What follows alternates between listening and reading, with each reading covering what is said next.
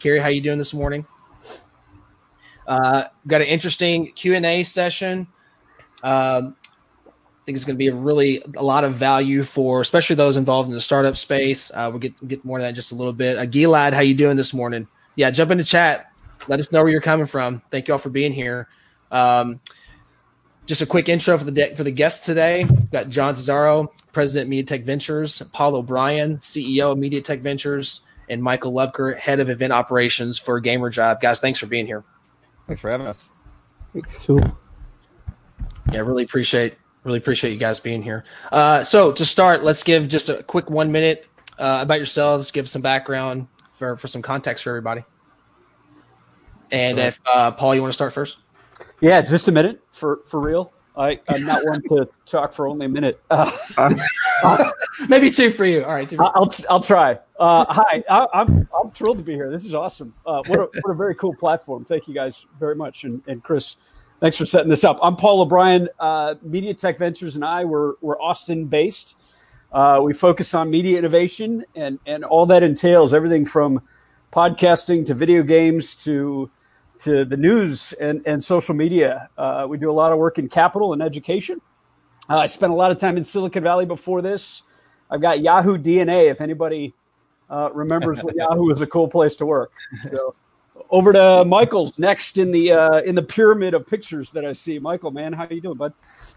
Doing well. Uh, I'm head of games and head of op- event operations at Tribe, and we basically have an event platform which we have up on the screen right now, and we're working towards getting a big event going on in May, and uh, I know Paul and John through MediaTech Ventures because I went we went through the collective program. Uh, and yeah, All right. Last but not least, John Zazzaro, uh, president of MediaTech Ventures. Uh, my background's, you know, uh, a professional musician for a really long time before getting into the marketing side of the world, moving to Austin um, from the Chicagoland area almost five years ago now. Um, and then having coffee with Paul to discuss um, how broken the current media industry is and what we're going to do to fix it. And here we are. Well, guys, thanks for jumping in. So, real quick, again, thanks for jumping into chat, you guys. A couple shout outs here. Uh, Karen, Ariel, Jeff, Jason, Carrie, again, thank you all so much for jumping in. Uh, let's get the questions rolling. We really want this to be a Q&A. So, we're going to keep prompting those questions that come in. So, go ahead and type them into chat. It doesn't matter where you're at, what platform, we will get to them. We want to answer every single one of them. We get to those. So, go ahead and we've already got questions coming in. So, this is great. But let's, um, yeah, so can you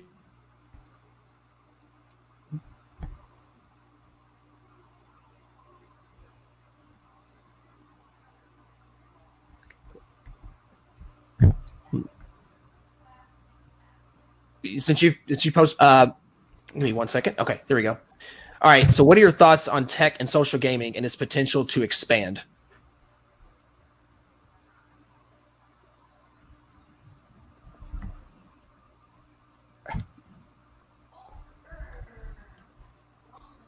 sorry guys do a mic test real quick uh, There we go. Okay. Yeah. So Karen has a question. What are your thoughts on tech and social gaming and its potential to expand? Mike, you want to shoot that shoot that one first?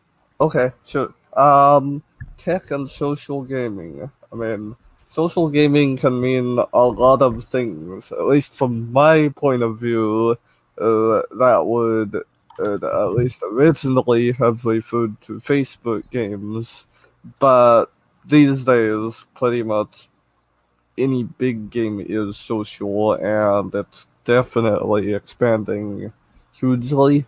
Um, I mean, Fortnite is still uh, one of the biggest games there is, and there's a lot of big games that are continually expanding their audiences through different routes, whether it be updating or uh, creating new content, or you know sometimes totally relaunching. So, yeah, I I would say the gaming field is expanding a lot, and especially right now, uh, with everyone staying home, uh, a lot of the services have seen new peaks or just crashed from the, you know, the load. So, Paul, John, your thoughts? Yeah, Karen, I think it's a great question because it, it, it to me, it's not even a question of, of the current state of things and, and the fact that folks are staying at home. My, Michael's got a great point. I saw a, a study uh, earlier this week that that online gaming, social gaming is up something like 80% just in the last couple weeks. But what I think is exciting is is that most of those people who are getting on and trying it are are trying it for the first time. And so it's very likely that things will stay this way. That my own family, for example, this weekend we were we were playing uh, uh games on Zoom, right? And and most of the people uh, on that stream with us had had never done anything like that. so so for the first time in history, we probably have 60, 70, 80% of the entire world population trying this stuff for the first time. And so I think the the games that we've experienced so far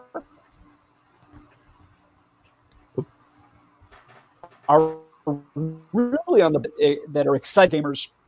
The fact is we now have little kids, we have grandparents, we have family we have we have neighborhoods. In, in my neighborhood, for example, there's a group of folks that I'm working with to try to figure out how to build which means opportunity and innovation for the designers, the developers, and, and even investors who are excited about the space.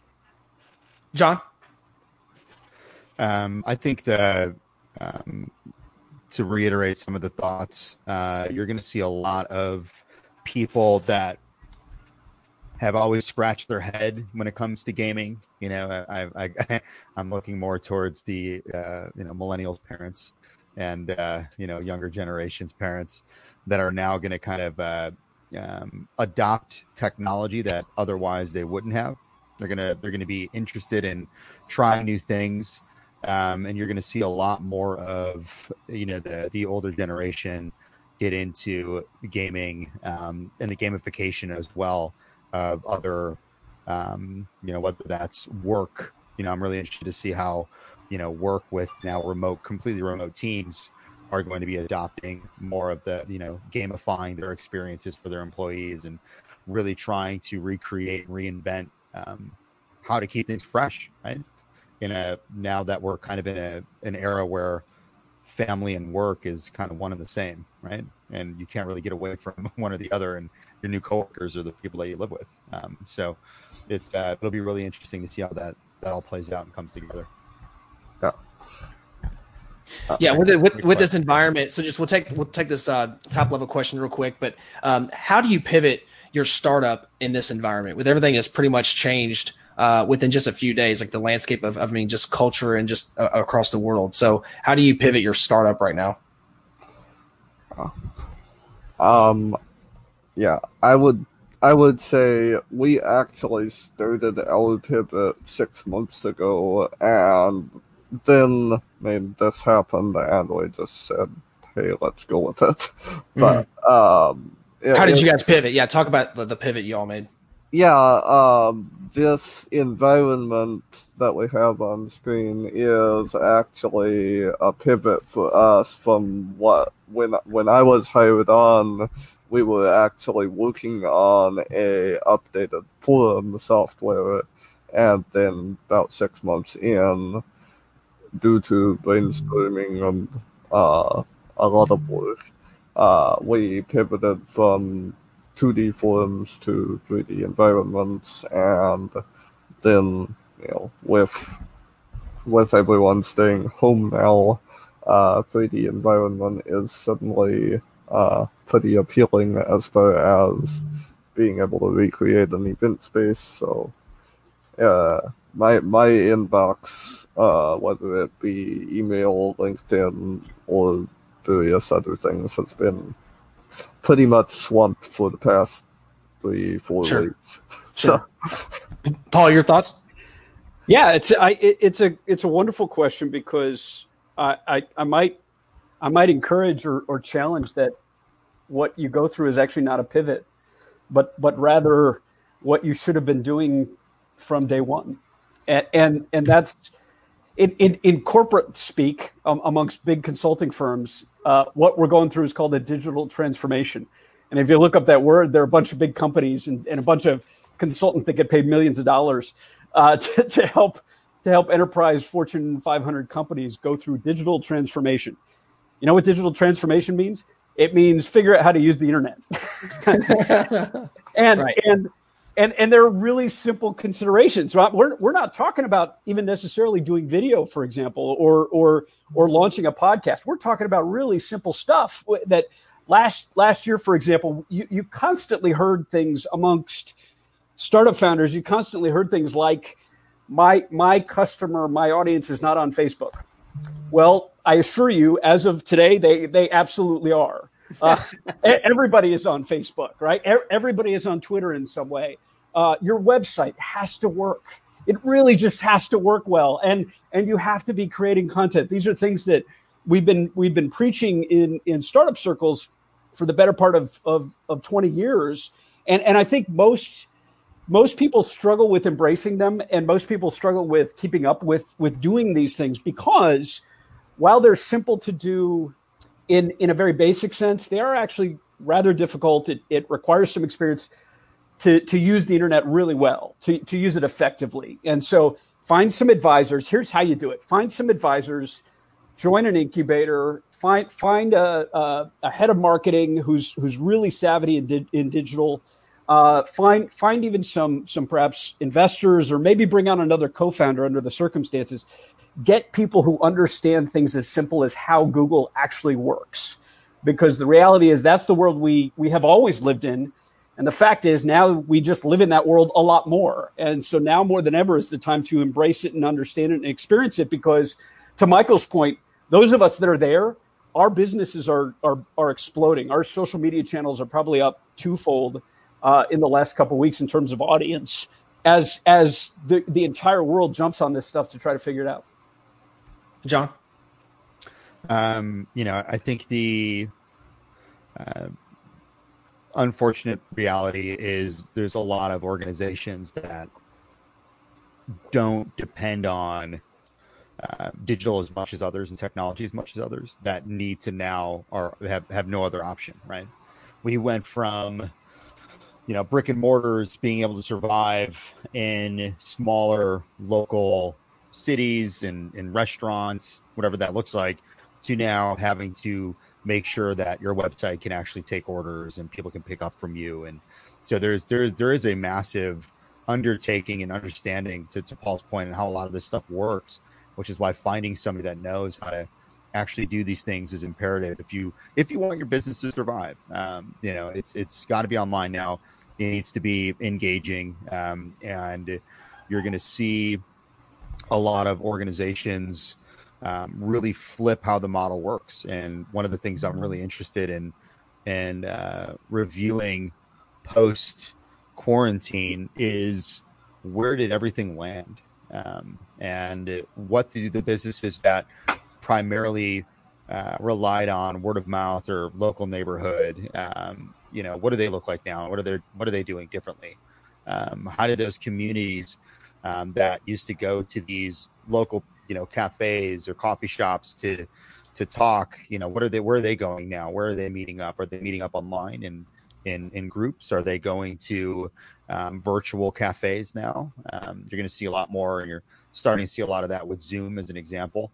Um, but you know, if, if you if you want to come out the other, end of this, um, you need to understand that it's it's more it's it's just online now, and a lot of organizations that um, have the capital to are going to be pushing heavier now into advertising in radio and in podcasting and in television um, as well, just as an example.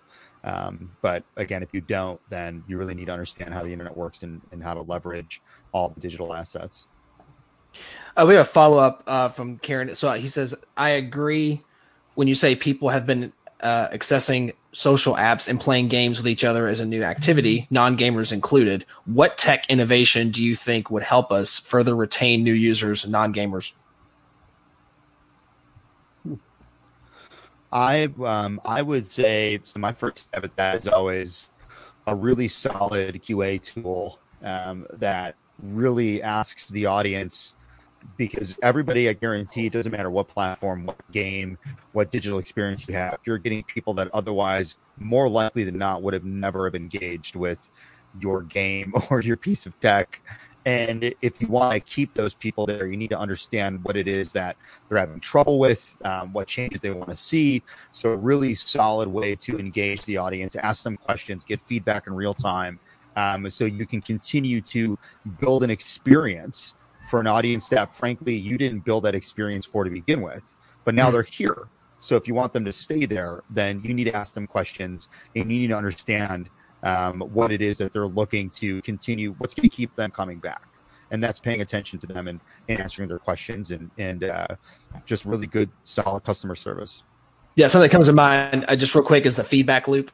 For those familiar sure. with it, is you know obviously the closer you are, the more communication you have with your clients, customers, uh, you know whatever label you want to put on that, your community, right? Then that that feedback is the market. Like that that is your answer your community has the answer. But if you don't have a community, you have no answer. like right. you, you, there's like the path of least resistance there. So the ongoing, like you said, the ongoing communication with your community is huge, no matter what startup it is, in my opinion. You know, it, it, sounded like the question also asked how to grow and how to retain mm-hmm. retain an audience. I, I I'd, I'd, build on that with the notion that, or the or the fact rather that. The, these days, we refer to the media business as omni media, which which means you you in a sense you really have to be everywhere that that when you when you participate in that that FAQ or you participate in that in that community on your website or on your app or on your platform, there's no reason what what you might think about it is there's no reason you're not pushing the same content and the same conversation to many many different places. And building building that same kind of community on Reddit and on on a Facebook group and on a uh, on Quora build build a space for for your game or your brand and enable people that aren't necessarily on your platform to also get those questions answered to also give that feedback that's going to create more of an audience in different spaces different places that are going to discover what you're doing and get involved. I, I would say it's also really valuable to you know since we can't like be over somebody's shoulder right now um, like screen sharing is extremely valuable valuable as far as like figuring out problems and also just kind of seeing how people are using your stuff. Yeah, thanks for jumping in the chat, guys. Let, let me jump in here because there's a number of comments and questions. We want to get to these. Uh, Gilad actually posted. That's actually I want to look into this. Uh, so he just posted uh, math teacher's virtual reality class in Half-Life: Alyx. so I, I, I'd like I, I, want to take a look at that. That Gilad, thanks for posting that. Uh, he's an he's an edutech out of Israel. Really interesting um, background. Uh, so I'm definitely gonna take a look at that. Nice. Really, really, really, interesting. He was on the show a couple weeks ago. Um, Ariel has a question: What are the biggest sources of data regarding consumer metrics and lead generation? Yeah, lead generation, at least for my end, has actually mostly been a lot of inbound traffic on LinkedIn. um, that's been really my biggest source over the past three to four weeks. Um, and some some of our team is also like building leads through various sources, but LinkedIn really is huge. Mm-hmm. And then the other question is: Is there a, sorry? Is there a data analysis company that offers information about ROI for sponsors and their ads? Yeah, I was going to say the the question is more uh, on the line of you know where can we find these big sources of information, right? And you know, obviously, what first comes to mind is Nielsen Group does a lot, you know, with with media, and so does McKinsey, um, so does Deloitte. Um, you know, you're gonna, you're those are the and Gartner are going to be the organizations that are really aggregating a lot of this information.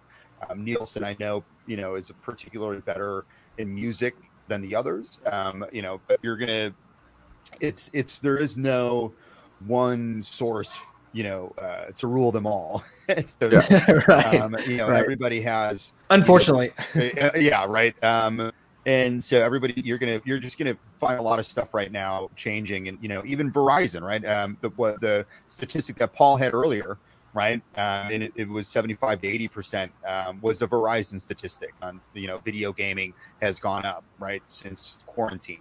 Um, so again, it's that's actually a really good question, um, and I, I think that you're going to see a lot of reports coming out now that are just validating this conversation, right? And really, you know, emphasizing the importance of understanding how omni media works and what that means and, and what all these channels how they provide information back to your organization but more importantly um, take those studies you know for for what they are it, it's not going to work for everybody um, and just make sure that you've got your own system and infrastructure in place so you understand what data is coming down the pipeline but also how to extract value from it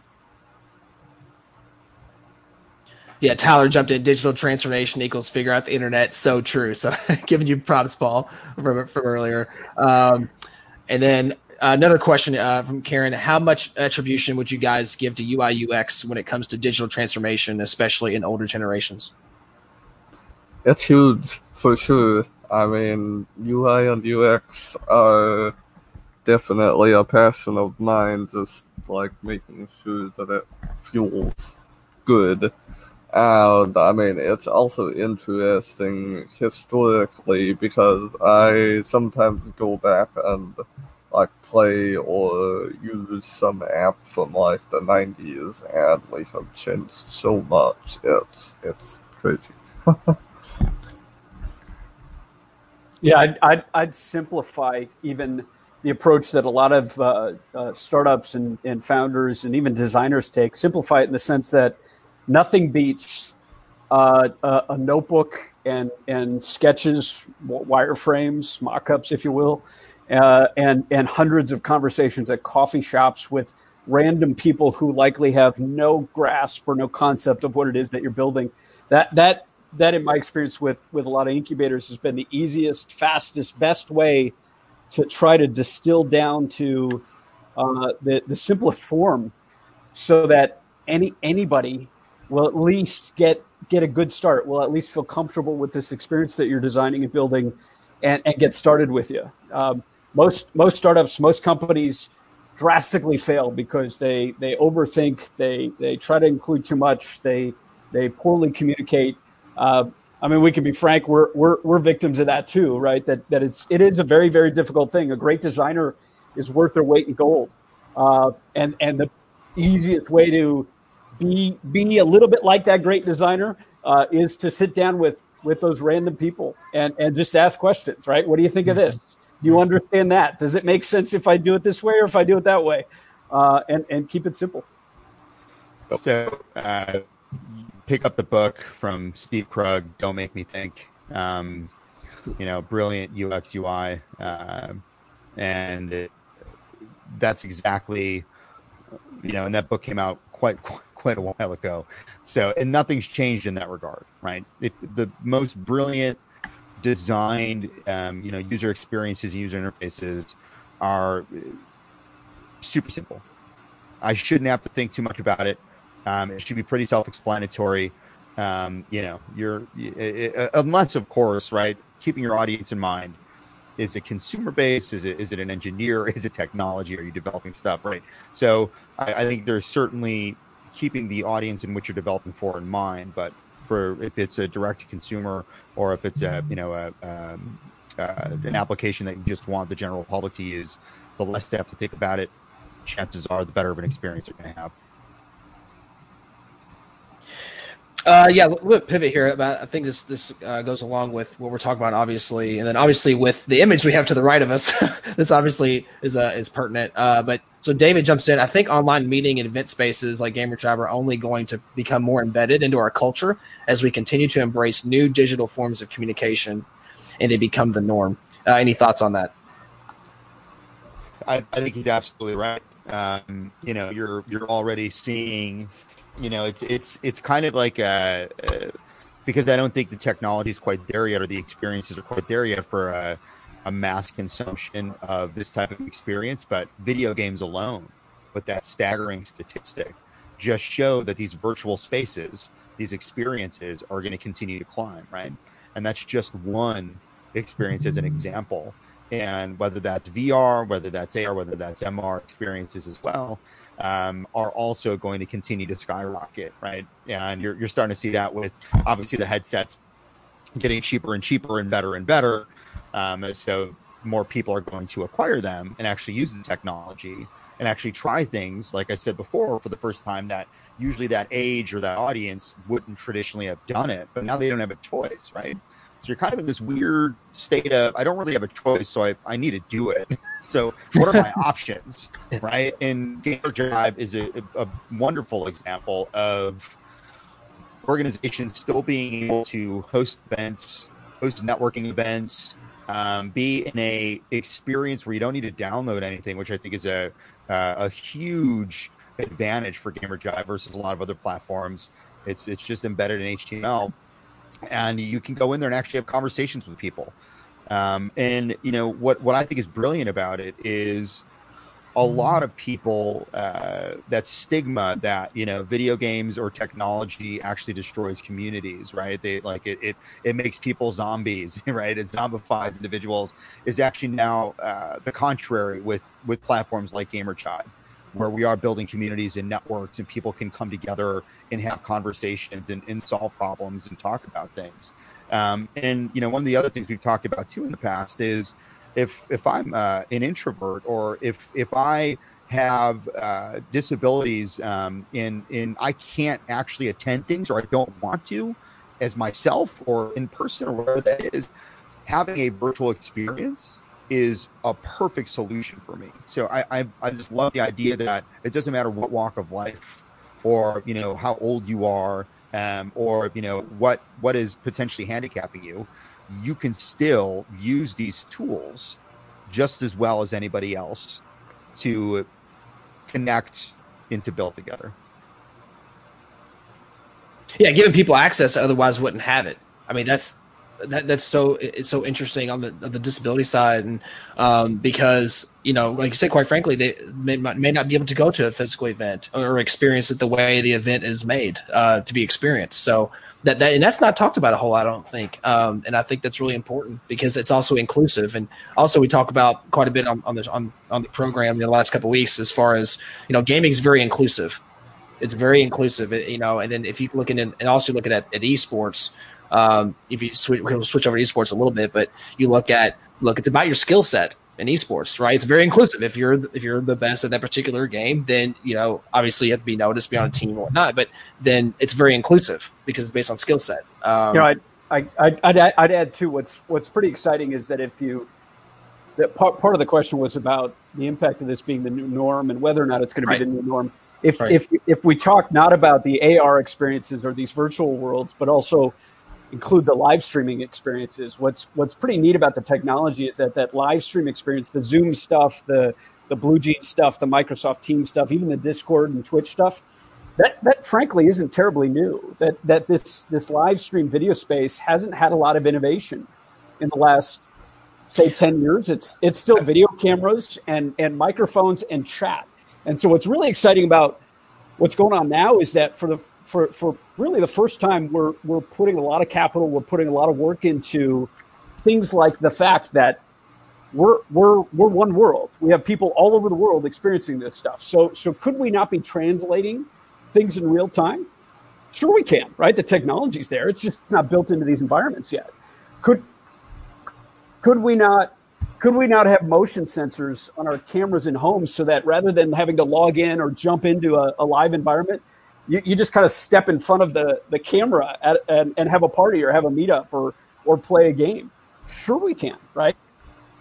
There, that in the last two weeks, there's there's been a tremendous amount of discussion about not only is this a norm, but now what are we going to do about it? What are we going to do about the fact that this stuff is going to be pervasive in work? It's going to be pervasive at home, and and and we like that it is, and therefore we need some new features. We need some some some changes. We need some improvements. We need more security, right? In some cases, we want more privacy and more control. But at the same time, we want it to be easier and more accessible.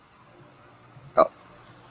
Yeah, it's it, it it has been huge to see like sports, for example, like going completely virtual. Um, I, I was seeing something recently about like over a million viewers watching people basically uh, race virtually. I think it was Yeah, F one. Yeah, sure. NASCAR and F1, and but yeah, all all all the sports. Uh, you know, I I actually saw a meme uh a while back that basically said in 2019 the kind of general thinking was esports aren't real sports, and now they're 2020 with the stuff. Yeah, yeah. That, that meme got a lot of traction recently. Yeah. Ob- ob- obvious, obviously, obviously on Twitter, uh, trended a few times, right? Um,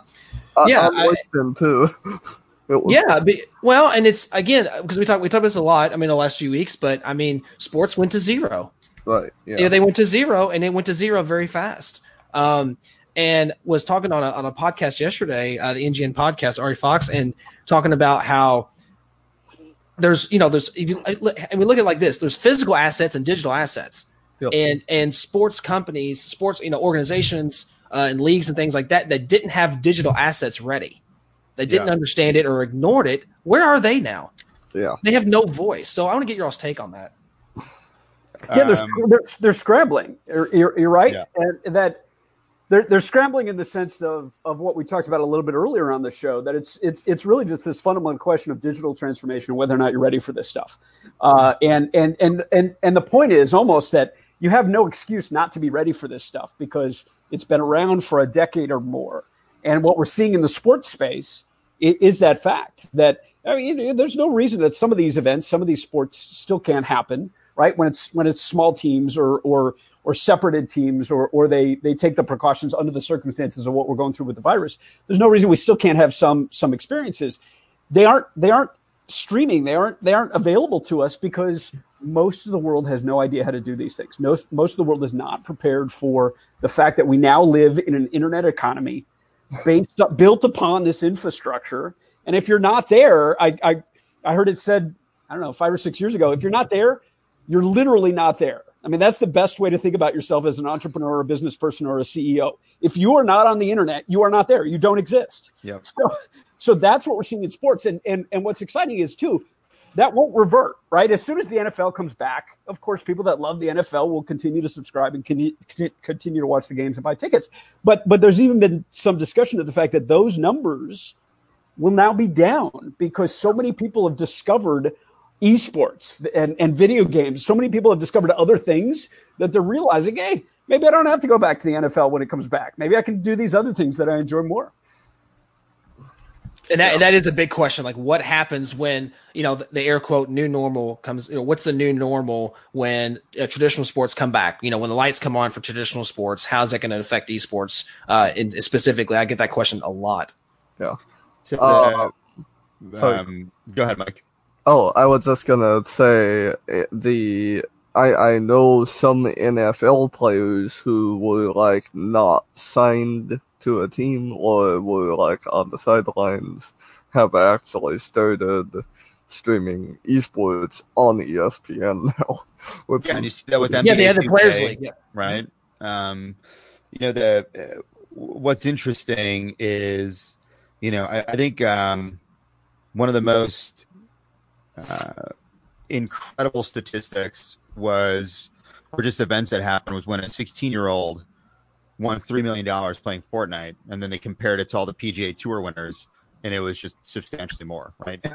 um, and and I think that really opened up the possibility into uh, you know what what could be right with video games um, and the potential in e-gaming in particular um, and it, for me i've always uh, you know i go back to enemy territory with with uh, you know wolfenstein 3d engine. Um, but what i you know in the next five to ten years you'll see advertising dollars are going to outweigh in esports you know what they're going to do in traditional sports because e-gaming is global um, whereas all the other sports are tied to a specific geography um, and that's what's that's what's really going to separate them in the long run and again yeah right like now we are forced in a position where esports are the only sports because it's the only way that we can actually have sports and i've seen things where you know people did like March Madness, but they they just streamed the computer NBA teams playing versus each other, right? yeah, University. Speaking of basketball, University of Kentucky is doing uh, hoops at home, and they're doing a, a bracket tournament. They had a thousand. I, I, I, I, watched it last night. They had a thousand live viewers watching this. Yeah. Uh, so they had you know professional players, students. Um, so it, it, pains me to say that because I'm a University of Louisville alum. So we're like fierce rivals, and University of Louisville's doing like zero with esports, and University University of Kentucky's crushing it. Like they're crushing it. I mean, they had a thousand people watching at one time last night on Twitch. So doing hoops at home. That's awesome. Yeah, yeah. that's that's the that's that's where we're at now, right? that's where we're at. Right. right. Yeah. Like you said, either you're executing or you're not. And they're like, isn't a middle ground. It's like you're executing, uh, you know, and and learning as you go. Look, obviously, it, it, it was it's been very interesting when everything when when traditional sports went dark and you looked at like the execution on the other side to transition into the esports side. Well, you know, let's just say the execution hasn't been perfect, but that's okay. And people understand that, like, you know, so I always talk about F1 and Veloce Esports and what they've done the last couple weeks and the viewership they've had in Formula One and how within 48 hours, when all sports turned the lights off, traditional sports, they said, okay, well, our events canceled. Well, guess what? We're going to do the Australian GP. And they did it within, and they, they made that, that digital transition within two days. And they've done it ever since every week. So that that shows like like you said the the foundation building that foundation being able to move quick if you you know and and also here's my so the finance background of me this does not understand this as far as how how are how have been people been caught off guard? Like you said justin tv was twitch before twitch right? And that was 2010 right. I mean, it's been around for a long time streaming things. Like how could you miss this? How could you not as a as a if you're just a portfolio manager right? If you uh, if like if how, how do you not look at digital assets as an asset and put, put and put you know energy behind it. If you're just looking at like a like a broad uh, management of a portfolio. Well and in, in fairness in defense of of that that challenge the issue that most have is is how to get the audience with these things right? How to how to develop an audience maintain an audience and build a community with these experiences. The the technology has been there forever and, and i think that's why we continue to stress and, and, and we should all continue to encourage that you really have no excuse not to be experiencing it, not to be trying it, not to be using it. What, what I think what's exciting and what we're talking about is that all of this really reinforces too for, for the entrepreneurs paying attention, really reinforces the importance of a team. Because when things like this happen, you need to be able to look to somebody else on your team, in your organization, in what you're doing. Look to somebody else who knows something that maybe you weren't doing before, right? and and go, hey, John, uh, apparently we can't have these live events anymore. Uh, what I know you know the internet really well. What can we do, right? And and John could step up a little bit more in the team or in the organization to go. You know what? There's no reason we can't be using Streamyard.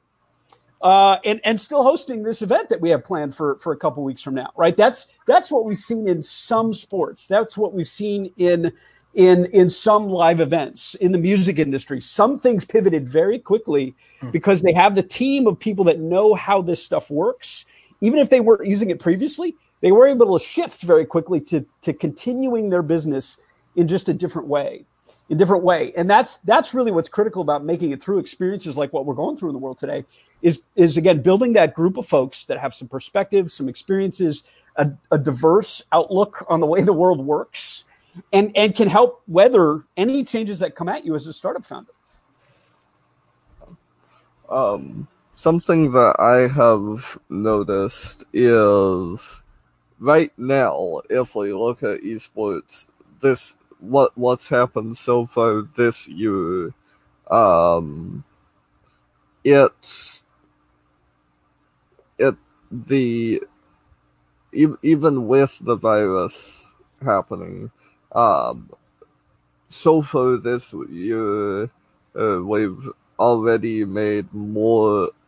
Uh, esports players have already made more than they did in the whole year of 2012. Um, like sure, sure. It's, it's crazy to see like how much it's expanded. Like if you look at 2019, it's literally like almost 20 15 to 20 times the total prize money was awarded you know, so within seven years, it's just like the expense. Oh yeah, when, when, you, when you got the only burger joint in town. Yeah. right. Right. Yeah, It, it- go to your restaurant. It'll be very burger. interesting. It'll be very interesting to see like how the whole year of 2020 performs when we see it in hindsight, because a lot of live events were canceled. The- but you know, be interesting to see if the total prize money actually goes up or down from 2019. Like how many events are being like rescheduled to be fully digital. So let's laser focus on, I guess, this, this the startup space real quick. Uh, what is uh, what is a big takeaway right now that if you had to tell st- a startup founder or a team right now, what would you tell them? How would you tell them to to start executing?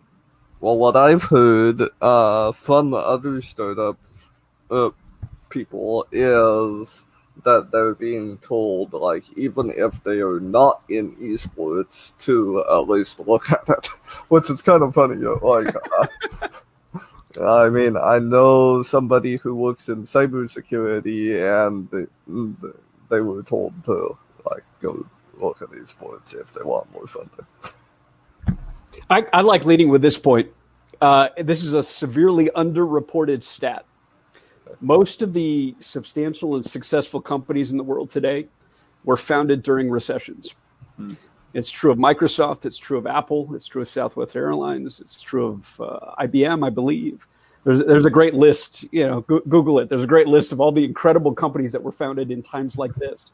That if you're an entrepreneur, the best advice I can offer is that now is the time that you, in particular, are needed most in the world. You are the type of person who takes the risks. You are the type of person who gets shit done. You are the type of person who builds things. You are the type of person who looks at things differently and is willing to try them. We we desperately need more of you uh, now now more than ever. And and it's and it's tough to appreciate because in a recession it feels like things are more difficult. It feels like there is is less money available. In fact, the opposite is true. Uh, that that when times are good, like like last year, when times are good, venture capital is stretched. Right, venture capital is heavily deployed. Venture capital is looking at a whole bunch of competitors and a whole bunch of different things. Right now is the easiest time to have a conversation with an angel investor or a venture capitalist because they're sitting there wondering what's going to get us through this this economy. They're they're sitting there wondering how they can help. They're sitting wondering who's going to do something despite the adversity. And so the the advice, how do you start, Chris? Just start. Uh, build a website, build a newsletter, build a landing page, build a build a, a Reddit group. Do something because trust me, right now the entire world is desperate for people like us, for people like you, to do something to help. And so they're going to jump in and help you get that accomplished. If you just get the ball rolling, if you do what you do as a founder and an entrepreneur, which is start something, figure out a mission, figure out a vision, figure out what you're passionate about, figure out what, what you can help and how to help it, and just go and learn along the way.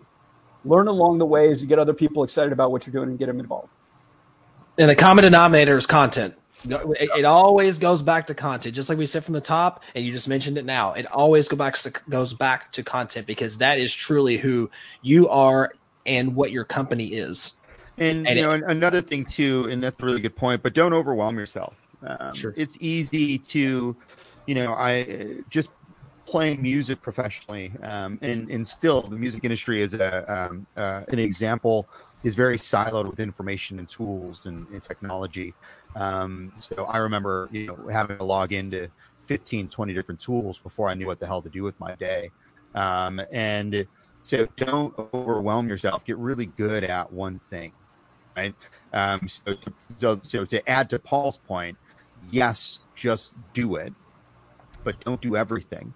To Chris's point, yes, content is king and will always matter and be relevant, and it's not always going to be perfect, and you're not always going to like what people have to say about it. You can't if if you cared about what everybody thought of you, you wouldn't do anything anyway. So you know, just get out there and do it. You'll find people that share the same voice or share the same ide- ideas or opinions, want to help get involved in your projects. But again, just focus on one form of content and get really good at that. Whether that's making videos, whether that's writing a blog, um, you know, whatever that is. So, and then focus on one platform, whether that's Facebook or whether that's Twitter, or whether that's Instagram, what you'll find is a lot of similarities on the back end of these tools.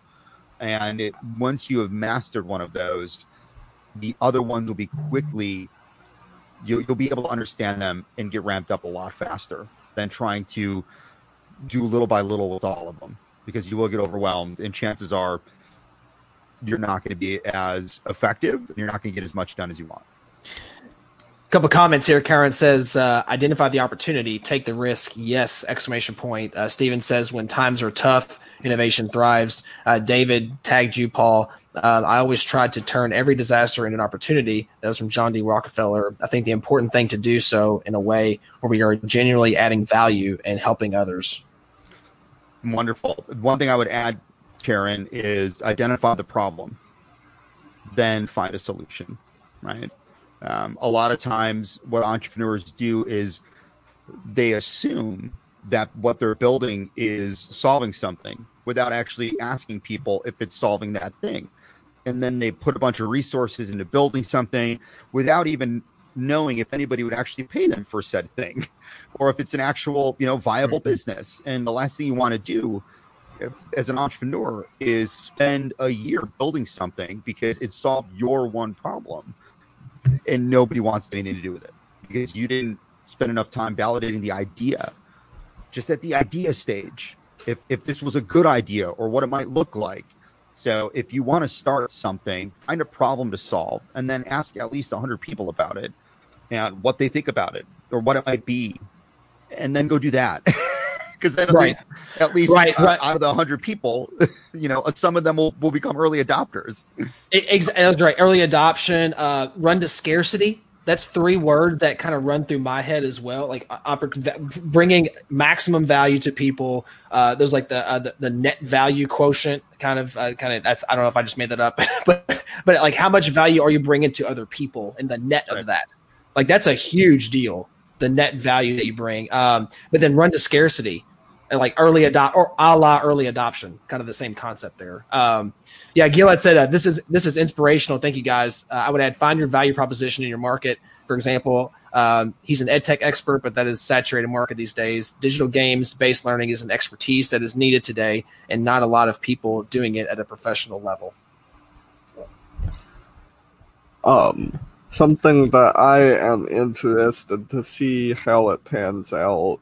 Um, with what I'm doing is, you know, I, I feel like what what we're building with Gamerjibe can be a platform for starting up in a way. Um, I, I, I think it'll be interesting to see like a year out, like how how many event organizers on our platform are like new, and how many are like you know experts who have been doing it in the live space and just transitioning over. I think that'll be a really interesting statistic. No, well, I mean, we're seeing crazy statistics like events won't be back until fall of next year, right? Like, yeah, like I mean, I, yeah. I, I, saw that article yesterday, and I was like, oh my god, I hope that's not right. Uh, but we just don't know at this point. Um, you know, Karen actually uh, brought up another really good point, and and this is something that a lot of early stage entrepreneurs that have an idea always fear, right? For someone young and say, I'm looking to start out for the first time, what's a good way to validate the idea without giving away the idea completely? It's a genuine dilemma that I've faced. Oh, yeah. Uh, nobody wants to steal your idea, Karen. I can guarantee you, nobody wants to steal your idea. And to be to be completely honest with you and brutally honest with you, your IP, your you know if you if you go down that route and you go down um, getting patents and filing patents, it's only as good as you can protect it in court. So even yep. if you had the most incredible piece of technology in the world, and you know Google or you know Microsoft, one of these Fortune 100 organizations got wind of it, they're either going to buy it from you right away or they're going to choke you out of the marketplace. And again, that is horrifying, uh, but that's just how this stuff works. And so, really, it's it's about getting in the the um, mind of the consumer, right? The marketplace faster than competitors can. And so, it's actually on the contrary. You want to talk to as many people all over the world about what it is that you're doing, because the faster you can get people to either buy what you're doing or uh, you know follow what it is that you're putting out there or engage with the content that you're developing the more of the market that you're going to own. And that's exactly kind of where we're at in the digital era. Yeah. Jake, I'm, I'm chewing a bit on, uh, on on the previous point about ed tech and whether or not it's saturated, and and and as that relates to to this topic, and I I, I could encourage or would encourage too that one of the best things uh, you you can do as an entrepreneur is is think of it as establishing your own market share, your own your own audience, your your personal personal brand, right? Be known for your focus and, and your strength and, and your expertise so that as you develop this idea and as you do get it out in the market, uh, people will want to favor working with you in particular. And, and my point about ed tech is is that as an example, while while while it can feel like live streaming or esports or ed tech is is saturated, the the if if you dig deeper, if you start asking these questions, if you start putting yourself out there, you'll find very quickly that the entire world is looking for better. What is better? I don't know. That's that's the point. That that's hmm. why you should be doing what you're doing, right? That that it may seem like these things are very crowded and very competitive, and there are a lot of folks in the space, and there's just no room for something else. That's not remotely true. Everyone is desperate for something better. I've I've got three kids at home, and you know, so we're looking at all these ed tech solutions as we as we're homeschooling at this point. And and trust me, every single parent at our schools, every single one of them is going, this stuff is awful. I wish there was something that did this instead or worked that way instead, right? There's always a little bit of a niche to carve out. There's always value in having that conversation with these these consumers or, or or the marketplace or those people in the coffee shop to find that little point of differentiation that you can own that you can own as a person, not not as a brand, not as a company. You can own as a person to say, I know this particular thing in my space really, really, really, really well, and I'm going to go build that out. And if you want to build that out, you should do it with me because obviously I know it better than anybody else.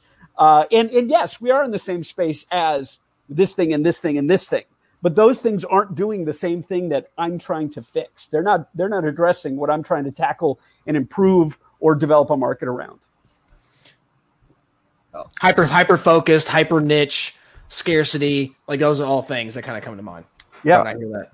I, I want to comment on the uh, the ed tech because I actually was homeschooled during the 80s and 90s. So, you know, all the tech that is available now, from that perspective, is amazing. Uh, I mean, I, I grew up being homeschooled on like VHS ta- VHS types and books I think, I and think technology encoder. across the board, Mike, not just Yeah. I mean, it, it, it's just crazy to look at it from that perspective, though. Like, it, while while it may be bad, it's like really very good in many ways. So, um, you know, just historical perspective is always interesting to me. Uh, but it's I also wanted to comment on the gaming space and like um like if you run the numbers, it's like there's 30 games that do well at any one time. Um I mean that may be changing to some extent with you know a lot more people like looking at new things and things like that and I, I hope that it, it helps the game industry because I actually shifted to doing what I'm doing with Gamerjibe because it was getting very challenging and I've I was in the game industry for 13 years and you know I was just it was starting to feel like it was stagnant. But I think this I think this has helped shake things up which you know, it's interesting Yeah, yeah, and I wish we could dive. That that's a whole. That's probably another three-hour conversation on the gaming industry and, and indie development, things like that. How how you know the, the difficulties with it? Because I know there's a lot of uh, indies Yeah. that kind of wa- indie developers that watch this. Um, so maybe that, that's another show. yeah I mean That's another, no, you have, you have to come back on.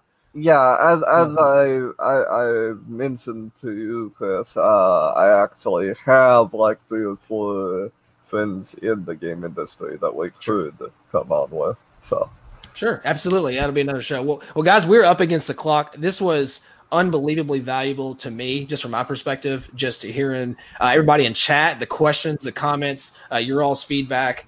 Um, so real quick, I wanted to give you guys, uh, yeah, hit the thumbs up. I love that. Hit the thumbs up button down down there on LinkedIn, there, obviously, and YouTube. Appreciate that, uh, John. But hey, where can people get connected to you guys? The last thing, where can people connect with you on social? Uh, John, you want to start? Yeah, uh, you know we're um, we pretty much own all the MediaTech Ventures domains. Um, so MediaTech Vent on Twitter, uh, MediaTech Ventures on Instagram, MediaTech Ventures on Facebook, MediaTech Ventures on LinkedIn uh, you know, uh, mediatech.ventures for the URL on the website.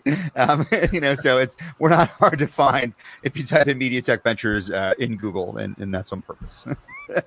that's why we're here. Very cool. Uh, then, Michael, what's the best way to get connected to GamerJibe?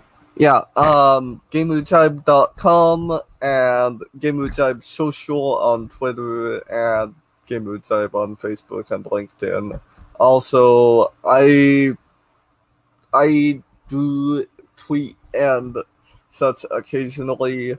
Yeah, I'm definitely most active on LinkedIn right now as far as socials. Um, but I will say right now we have an event coming up in May, May 18th through 22nd.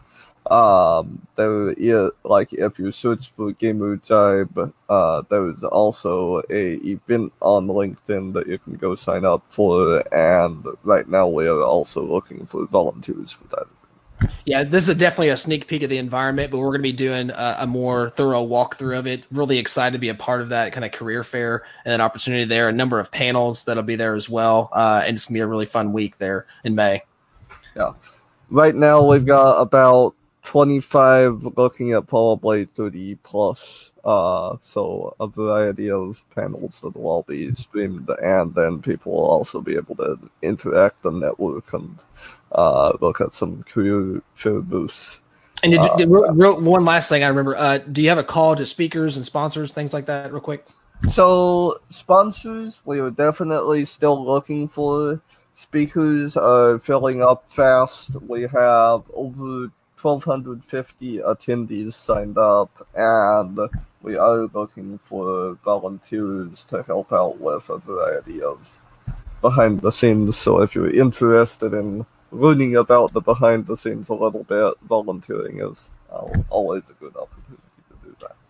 Well, guys, thank you all so much for all this. There's some really, uh, really awesome comments coming in here. Uh, Gilad said this has been one of the best episodes. Thank you guys for coming. So I'm going to make y'all come on again. so I just there's, there's, some really good there's some I was awesome conversation. I really appreciate you guys taking the time um, out of your day to be here. Absolutely, pleasure. Thanks for having us, man. Look forward okay. to the next one. Yeah, Very let's cool. get going. Thank All you, right, everybody. signing off, everybody us. in chat. Thanks for being with us. Really appreciate it. Thanks for sharing, and we'll see you on the next one.